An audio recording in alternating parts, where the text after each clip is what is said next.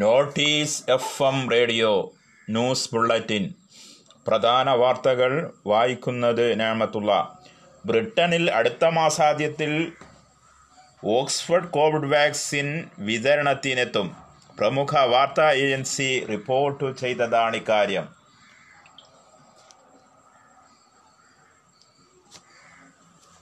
Oxford യൂണിവേഴ്സിറ്റിയും ആസ്ട്രാസെനക്കയും സംയുക്തമായി വികസിപ്പിക്കുന്ന വാക്സിൻ November 1 ലഭ്യമാകുമെന്ന് ലണ്ടനിലെ ഒരു മുൻനിര ആശുപത്രിയെ ഉദ്ധരിച്ച് പ്രമുഖ ഇംഗ്ലീഷ് പത്രം റിപ്പോർട്ട് ചെയ്തു. November 2 വാക്സിൻ്റെ ആദ്യ ബാച്ചിൻ്റെ വിതരണത്തിന് തയ്യാറെടുക്കാൻ ആശുപത്രിക്ക് നിർദ്ദേശം ലഭിച്ചതായും റിപ്പോർട്ടിൽ പറയുന്നു. കോവിഡ് കൂടുതൽ മാരകമാകുന്ന പ്രായമേയവരിൽ ആൻറ്റിബോഡി ഉൽപ്പാദനം ത്വരിതപ്പെടുത്താൻ ഉപയുക്തമാക്കാവുന്നതാണ് ഓക്സ്ഫോർഡിൻ്റെ വാക്സിൻ എന്നതാണ് പ്രത്യേകത. 18 മുതൽ 55 പ്രായത്തിലുള്ളവരിൽ നടത്തിയ പരീക്ഷണത്തിൽ ശരീരത്തിൻ്റെ പ്രതിരോധശേഷി വർദ്ധിപ്പിക്കാൻ വാക്സിന് കഴിയുന്നതായി തെളിയിക്കപ്പെട്ടു. വാക്സിൻ പരീക്ഷണത്തിൻ്റെ വിശദാംശങ്ങൾ ഉടൻ തന്നെ പുറത്തുവരും.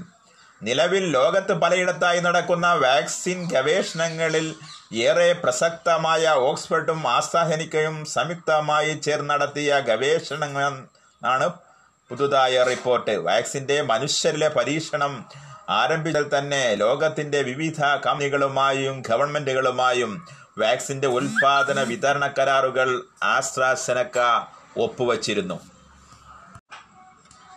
കാലിഫോർണിയയിലെ റെസ്റ്റോറൻറ്റിൽ താനും കുടുംബവും വംശീയ അധിക്ഷേപത്തിന് ഇരയായതായി ആദിത്യ ബിർള ഗ്രൂപ്പിൻ്റെ ചെയർമാൻ കുമാരമംഗലം ബിർളയുടെ മകൾ അനന്യ ബിർള വ്യക്തമാക്കി. തന്നെയും കുടുംബത്തെയും അമേരിക്കയിലെ റെസ്റ്റോറൻറ്റ് വംശീയമായി അധിക്ഷേപിച്ചെന്നും അനന്യ ബിർള കുറ്റപ്പെടുത്തി. ഇറ്റാലിയൻ അമേരിക്കൻ റെസ്റ്റോറൻ്റായ സ്കോപ്പ റെസ്റ്റോറൻറ്റിൽ 3 മണിക്കൂറോളം ഭക്ഷണത്തിനായി കാത്തിരിക്കേണ്ടി വന്നുവെന്നും റെസ്റ്റോറൻറ്റിലെ പരിചാരകൻ ജോഷ്യാ സിൽവർമാൻ തൻ്റെ അമ്മ നീരജ ബിർളയോട് വളരെ മോശമായി പെരുമാറിയെന്നും വംശീയ അധിക്ഷേപം നടത്തിയെന്നും അനന്യ ബിർള ആരോപിക്കുന്നു. നീരജ ബിർളയും റെസ്റ്റോറൻറ്റിലെ മോശം അനുഭവത്തെക്കുറിച്ച് ട്വീറ്റ് ചെയ്തു.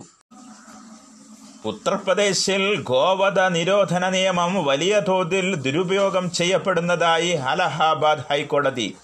ബീഫ് കൈവശം വെച്ചെന്ന പേരിൽ നിരപരാധികളെ കേസിൽ കുടുക്കുന്നതായും കോടതി ചൂണ്ടിക്കാട്ടി.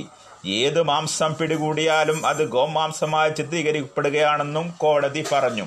1955 UP ഗോവധ നിരോധന നിയമം നിരപരാധികൾക്കെതിരെ വൻതോതിൽ മിസ്യൂസ് ചെയ്യപ്പെടുന്നു. ഒരാളിൽ നിന്നും ഏത് മാംസം പിടിച്ചെടുത്താലും പരിശോധന പോലും നടത്താതെ അത് ഗോമാംസമായി ചിത്രീകരിക്കുകയാണ്. മിക്കവാറും കേസുകളിൽ പിടിച്ചെടുത്ത മാംസം ഫോറൻസിക് പരിശോധനയ്ക്ക് വിധേയമാക്കാറില്ല. ചെയ്യാത്ത കുറ്റത്തിന് കുറ്റാരോപണ വിധേയരായ വ്യക്തി ജയിൽ തന്നെ കഴിയുകയും വിചാരണ നടപടിക്ക് വിധേയമാവുകയും 7 വർഷം വരെ ശിക്ഷയ്ക്ക് വിധേയനാവുകയും ചെയ്യുന്നുവെന്നും കോടതി ചൂണ്ടിക്കാട്ടി. ഹാത്രസും വാളയാറും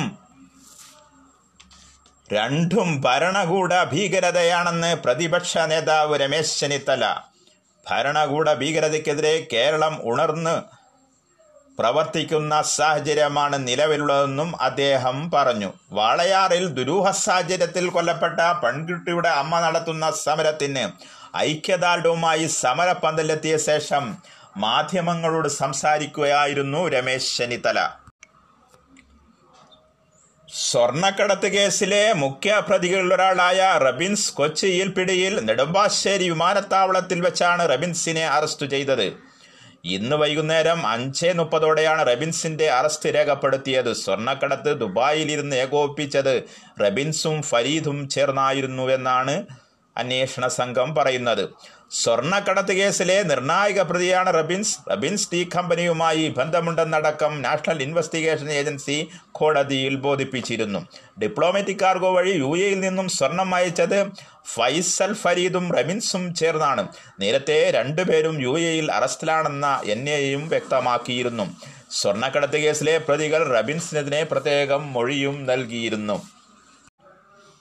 വാളയാറിലെ പെൺകുട്ടികൾക്ക് നീതി ഉറപ്പാക്കണമെന്നാവശ്യപ്പെട്ട് പെൺകുട്ടികളുടെ അമ്മ വാളയാറിൽ നടത്തുന്ന സമരത്തിന് ഐക്യദാർഢ്യം പ്രഖ്യാപിച്ച് യൂത്ത് കോൺഗ്രസ് നെന്മാറ നിയോജക മണ്ഡലം കമ്മിറ്റിയുടെ നേതൃത്വത്തിൽ നെന്മാറ പോലീസ് സ്റ്റേഷന് മുമ്പിൽ നീതി ചത്വരം സംഘടിപ്പിച്ചു. യൂത്ത് കോൺഗ്രസ് സംസ്ഥാന സെക്രട്ടറി സുജേഷ് ചന്ദ്രൻ ചത്വരം ഉദ്ഘാടനം ചെയ്തു.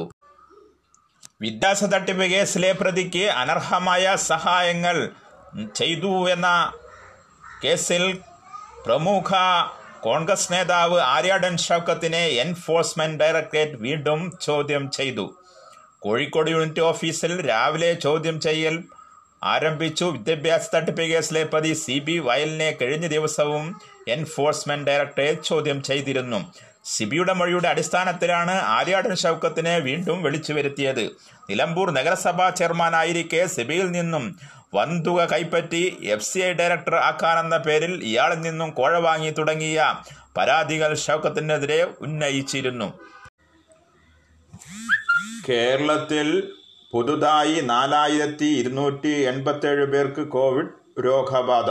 35,141 പേരിൽ പരിശോധന നടത്തിയപ്പോഴാണ് ഇത്രയധികം കോവിഡ് കേസുകൾ സ്ഥിരീകരിച്ചത്. 20 മരണങ്ങളും പുതിയ റിപ്പോർട്ടിൽ പറയുന്നു.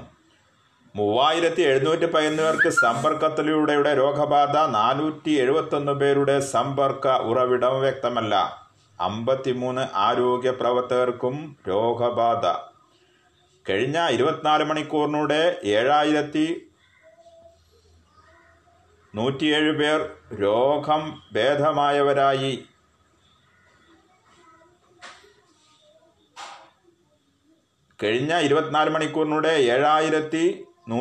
പേർ രോഗമുക്തരായതായും മുഖ്യമന്ത്രി പിണറായി വിജയൻ വാർത്താ സമ്മേളനത്തിൽ പറഞ്ഞു.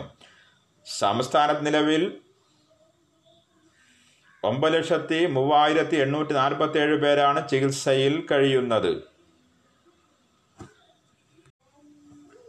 സാൾട്ട് ആൻഡ് പെപ്പർ എന്ന ആഷിഖ് അബു ചിത്രത്തിന്റെ നിർമ്മാതാവ് ലുക്സാം എന്ന നിർമ്മാണ കമ്പനിയുടെ ഉടമയായ സദാനന്ദൻ രങ്കോരത്ത് തട്ടിപ്പ് കേസിൽ അറസ്റ്റിൽ. സിനിമാ മോഹികളായ ചെറുപ്പക്കാരെയും പണം മുടക്കാൻ ആഗ്രഹിക്കുന്നവരെയും കബളിപ്പിച്ച് കോടികൾ തട്ടിയെടുത്ത കേസിൽ സദാനന്ദൻ രംഗോരത്തിനെ അറസ്റ്റ് ചെയ്ത് ബാംഗ്ലൂർ പോലീസ് ആണ്. പാലക്കാട്ടെ ഒളി സങ്കേതത്തിൽ നിന്നാണ് പോലീസ് ഇയാളെ പിടികൂടിയത്. 77 ആളുകളിൽ നിന്നും കോടികൾ പിരിച്ചെടുത്ത് മുങ്ങി നടക്കുകയായിരുന്നു ഇയാളെന്നാണ് പോലീസ് പറയുന്ന വിവരം. മുന്നാക്ക സവരണത്തിൽ പിഴവുകളുണ്ടെന്ന് വെള്ളാപ്പള്ളി നടേശൻ വ്യക്തമാക്കി. പ്രശ്നങ്ങളും പിഴവുകളും ചൂണ്ടിക്കാട്ടി സർക്കാരിന് നിവേദനം നൽകുമെന്നും വെള്ളാപ്പള്ളി നടേശൻ ആലപ്പുഴയിൽ മാധ്യമപ്രവർത്തകരോട് പറഞ്ഞു. ഗവൺമെന്റ് പറഞ്ഞതും നടപ്പിലാക്കുന്നതും തമ്മിൽ ഒരു പൊരുത്തക്കേടുണ്ട്. ആ പൊരുത്തക്കേട് എന്താണെന്ന് സർക്കാരിനെ ബോധ്യപ്പെടുത്താൻ സർക്കാരിന് നിവേദനം നൽകും. വിജയദശമി ദിനത്തിൽ സംസ്ഥാനത്ത് വീടുകൾ കേന്ദ്രീകരിച്ച് ആയിരങ്ങൾ അറിവിൻ്റെ ആദ്യാക്ഷരങ്ങൾ നുകർന്നു.